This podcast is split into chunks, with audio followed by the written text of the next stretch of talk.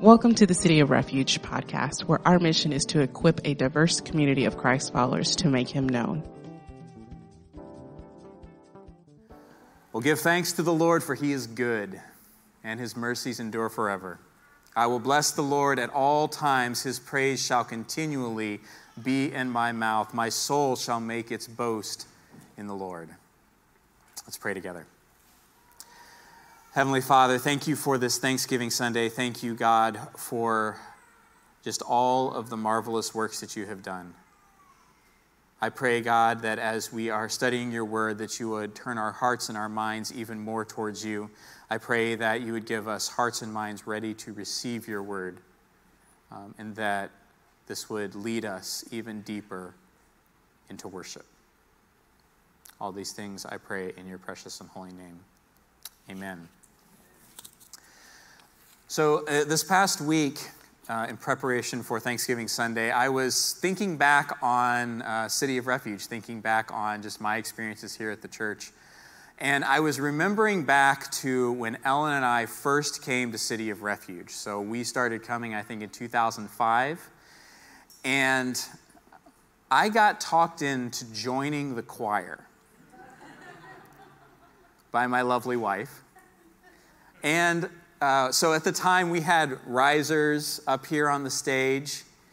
And so I joined the choir, and, and to be honest, it was a bit of an uncomfortable experience for two reasons. One being, I can carry a tune, just not particularly far. So there was that. But then also, they were singing music that my little church in Faith Lutheran out in Sugar Land had never seen before. And, and I was being asked to, like, you know, do the whole clap and sway thing.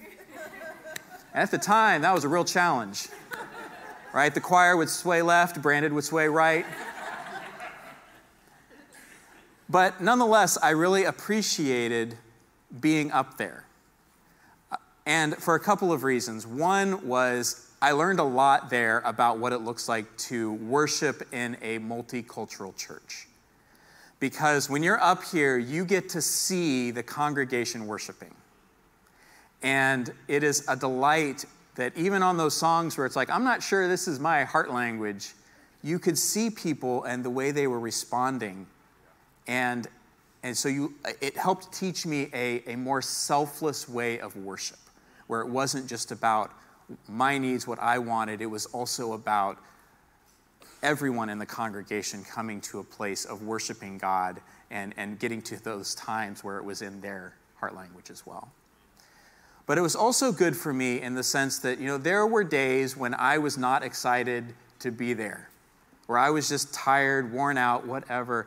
But being up here, seeing the congregation worshiping, it was a call to worship to me where there was a sense where they were calling me, where I would see people who came genuinely to worship, and it was like, oh, yes, that's why I'm here. I am here to worship God. And it was this call to worship, this reminder of why I was here and what was important.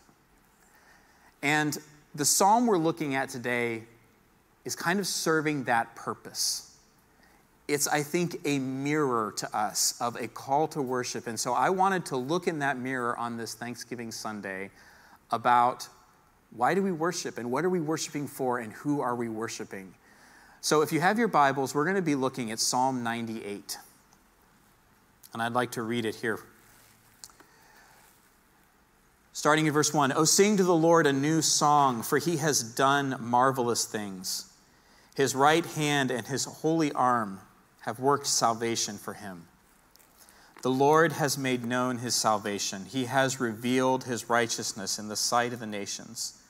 He has remembered his steadfast love and faithfulness to the house of Israel. All the ends of the earth have seen the salvation of our God. Make a joyful noise to the Lord, all the earth. Break forth into joyous song and sing praises. Sing praises to the Lord with the lyre, with the lyre and the sound of melody with trumpets and the sound of the horn. Make a joyful noise before the King, the Lord. Let the sea roar and all that fills it, the world and those who dwell in it. Let the rivers clap their hands. Let the hills sing for joy together. Before the Lord, for he comes to judge the earth. He will judge the world with righteousness and the peoples with equity. This is the word of the Lord. Thanks be to God. So the psalmist starts out, Oh, sing to the Lord a new song. And all of the Christian artists in the world rejoice because there's the call, a new song. See, it's right there in the text. But there's this call to sing to the Lord, to be meditating on the things that He has done and finding ways to praise Him. And he gives a bunch of reasons here why, and, and it starts with this idea of He has done marvelous things marvel, things to look at and admire and be in awe to. God has done these things. And he points to a number of things. He talks about in verse 1 that he has worked with his right hand. Now, in the Old Testament, a I'm sorry to all the lefties, but the right arm is considered the arm of strength. It's the arm of doing. This is representing that God is working with strength and with power and ability. And what is he working? This is the second thing. He's working salvation. So he is working with strength to save. And this is a marvelous thing that he has done. And that this is revealing something. It says that the Lord has made known his salvation. He has revealed his righteousness in the sight of the nation. So he's working with strength for salvation. And this is revealing something about who he is. His character is on display, his righteousness, his goodness, his ability, his power, and his love are being displayed through these strong works of salvation. And then it says that he has remembered his steadfast love and his faithfulness. Now, this may take a little explanation. What is God doing remembering something? How does he forget? Well, in the Old Testament, when it talks about God remembering, it is not that somehow there was something that he was forgotten about and was like, oh, yeah, I need to do that, right? This is not like our remembering. But in the Old Testament, when God is getting ready to act in a way that is in accordance with his love and his faithfulness, perhaps after a season where it has been less apparent, it says that he remembers his love and his faithfulness. So think, for instance, about Israel in Egypt having been enslaved for hundreds of years, it says that God remembered his people. It is not that he had forgotten them. It's not that somehow they had ever wandered out of his sovereign will and care, but he is getting ready to send Moses to set them free. His, he has remembered his love, he has remembered his faithfulness to his promises, and is getting ready to act. So, this is a remembering back to all of those times when God saw his people in distress and, and acted remembered his love, remembered the faithfulness, covenant promises that he had made to them. So you have to imagine that the psalmist here is thinking back on a lot of these things in Israel's history, remembering all of these marvelous works that he has done, remembering back to Abraham and God calling him to go to the promised land remembering back to Joseph in Egypt providing food for the starving people of his day, remembering the time when God's people were in slavery and the calling of Moses to go and bring them out with these mighty works and acts that put God's power and his love on display to the nations. He's probably thinking back on Joshua and Judges where God's people, even though over and over again they were turning to idols and turning away from God, nonetheless, because God loved them and God was faithful to them, He continued to raise up people to set them free. Over and over and over again in the Old Testament, God has been working salvation for His people. And so here He is reflecting back and saying, Look at all of these marvelous works. But I was thinking, how much more then do we in 2022 go and look back and say, let's see the marvelous works of God. If he, sitting there in the Old Testament, can look back and see that, how much more can we, now that we have seen the Messiah, we have seen the coming of Jesus, we have seen his birth, we have seen his life, we have seen his death on the cross on our behalf, we have seen his resurrection. We have seen the coming of the Holy Spirit on the church. We have seen him working through the early church to spread the gospel into Judea and Samaria and the ends of the earth. We have seen through thousands of years God's continued faithfulness to the church, God's continued faithfulness to his people, continually drawing them back to him. How much more here at City of Refuge have we seen him work, even in this little church sitting here on the corner of Yellowstone and Ardmore, we have seen God act with so much provision and care for our church. We have seen Him provide through so many seasons of life, and we have seen people come into relationship with Him through the ministry of this church. Like we have seen God's faithfulness over and over and over and over again. How much more can we say, like the psalmist said, let's look at the marvelous works of God? You know, I was looking a little bit at where can you see sort of God's work writ large today. So I, I did a little bit of research of just where are places in the world where you see the gospel growing. So one source I looked at said that in China, a place where there has been a lot of historical persecution of Christians, there has been 10% growth in Christianity since 1979 and some speculate that they may have the largest population of Christians by 2030.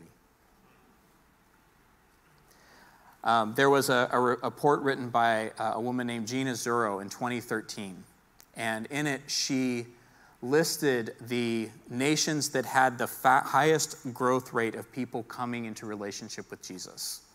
These are the top seven nations Nepal, China, United Arab Emirates, Saudi Arabia, Qatar, Oman, and Yemen. God is still working in the world. He is still calling people to Himself. He is still doing marvelous deeds if we will turn our eyes and look at them. Amen? Amen? So, how does the psalmist call us to respond to that? Here are his marvelous deeds. He says in verse 4 Make a joyful noise to the Lord, all the earth, and break forth into joyous song and sing praises. So we are going to see this call to worship. We read earlier, what does the psalmist say we should do? Verse 4 Make a joyful noise to the Lord, all the earth. Break forth into joyous song and sing praises. Sing praises to the Lord with the lyre, with the lyre and the sound of melody, with trumpets and the sound of the horn. Make a joyful noise before the King, the Lord. Let the sea roar and all that fills it, the world and all those who dwell in it. Let the rivers clap their hands and let the hills sing for joy before the Lord, for he comes to judge the earth. He will judge the world with righteousness and his people with equity. I love the section where he's, he's calling to worship because it's almost like he's building, he's building the choir or building the band. So, so he starts out saying that we need to make a joyful noise to the Lord. And then in verse 5 and 6, you get him almost calling out to different people to come and play instruments, right? This is clearly a call to people. You know, he's saying, okay, you play the lyre, let's go. You play the horn, let's go. You play the trumpet, let's get up here. You play the piano, great. You play the guitar, come up here. You play the tuba, sure, come on up here right? Like it's, it's just a call to whatever that thing is that you have a gifting in, to bring that to praise, right? This is a call to, to people to, to bring worship to God. But I love it because he doesn't stop there in terms of building out his band and building out his choir, because then he turns to creation. And he says, Let the sea roar can think of that sound of the waves coming up, crashing against the rocks or against the beach. Let the rivers clap their hands. You can think of that sound of what it sounds like when a river's going over rocks. And then let the hills sing for joy together. It's like you have, it's like he's building, you've got the bass section, right? You've got the sea playing the bass, you've got the rivers playing the, the rhythm section, and, and then you've got the voice of the hills. Now, when I read that, I immediately go to the sound of music. Who all has seen the sound of music? Okay, yeah, hopefully most, most of the people of my generation will have seen this movie. So, if you think like to the very beginning of the sound of music, there's like a like a five minute orchestral suite at the beginning of it, right? They used to do this in movies. They don't do it much. I think like our attention spans have just gotten too short. But at the beginning of The Sound of Music, there is this almost like five minute orchestral suite where they're just showing footage of the hills and the mountains of Austria. Right? And of course, it ends with like the swooping shot with Julie Andrews breaking into the hills are alive with the sound of music. But when they talk about just what does it sound like for the hills to sing, that's where immediately my mind goes. But whatever that thing is, it's, it's this idea of all of creation joining together, not just in its individual parts, but collectively making this joyful noise to the Lord. I'm kind of reminded of when Jesus is, um, is coming into Jerusalem and, and people are, are criticizing the fact that, that he's receiving worship, and he says, If they stop, the rocks will cry out. Right? That's this idea that creation is always worshiping God. Now, I touched on this in Psalm 19, and I, but I'm going to hit on it again because I love this idea that creation is always there worshiping God all the time. We saw it in Psalm 19 where it talked about the heavens declare the glory of God and the sky is showing his handiwork and day after day is uttering speech. Night after night is showing forth knowledge. It's like you want to see something worshiping God, go look at the sky. And then here, Psalm 98. You want to see something worshiping God, go look at the ocean, go look at the rivers, go look at the hills, right? All of these are joining together in a chorus to glorify God. And here in Psalm 98, he's like putting together this choir where we are joining in with all that nature is doing. And that kind of took me back to that time when I was up on stage and and sometimes needed that call to worship because I was watching someone else worshiping God. I think creation is supposed to serve as that kind of mirror for us. Where we're kind of, yeah, we're up on stage, we're supposed to be worshiping, right? We've got, we've got our lyre whatever that thing is that we're, we're good at. But boy, we look out and the seas are roaring and the rivers are clapping, and the hills are singing. And, and it's just calling us to join in, to make a joyful noise along with them. And this is how we are to respond when we see the marvelous things that God has done. The psalm ends, verse 9 He will judge the world with righteousness and the peoples with equity. So, this psalm is what is called an enthronement psalm. There's a couple of them um, in the Psalter. And it's called that because it focuses on God as king. And we see that in verse 6 with trumpet and the sound of the horn make a joyful noise before the king, the Lord. And here at the very end, he ends with this note of rejoicing over the fact that he will judge the world with righteousness and the peoples with equity. And I love this because it would be very easy, I think, to just chalk this psalm up to just, I don't know, wishful thinking, just focusing on the good things. But no, this is a psalm that is very cognizant of the fact that this is a broken world that there are ways in which we need to be saved, in which people need to be saved, where there is brokenness and where there is a deep need for there to be a good king. And so this psalm ends rejoicing about the fact that God's judgments are good, that his decrees are good, that he is a just God who can make judgments that people never can because he knows all and is completely good and righteous, and that he has laid out a way of life for us that is good and leads to life because he is our good king. And this psalm ends there with both the present reality of the fact that God's judgment is good, but I think we also know that this is a, a moment of hope where we believe that the king has come once, but that the king will also become, come again. We're getting ready to go into the Advent season. And in Advent, we celebrate two things. We celebrate that Jesus came once, we remember his birth, but we also celebrate that he is coming again.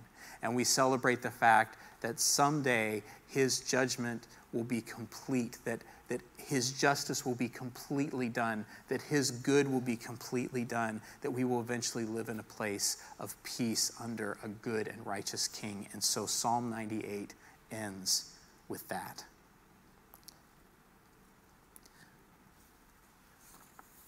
So, how do we respond to this? In some ways, it's pretty simple. Reflect on the marvelous things of God and respond by making a joyful noise to the Lord. And it's something I wanted to just remind you of and encourage you on in this week where, yes, it's Thanksgiving, but there's still going to be all sorts of things vying for our attention and focus. And let this season be a reminder of this way of life that we have, of reflecting on the marvelous things of God and responding to that by making a joyful noise. Amen.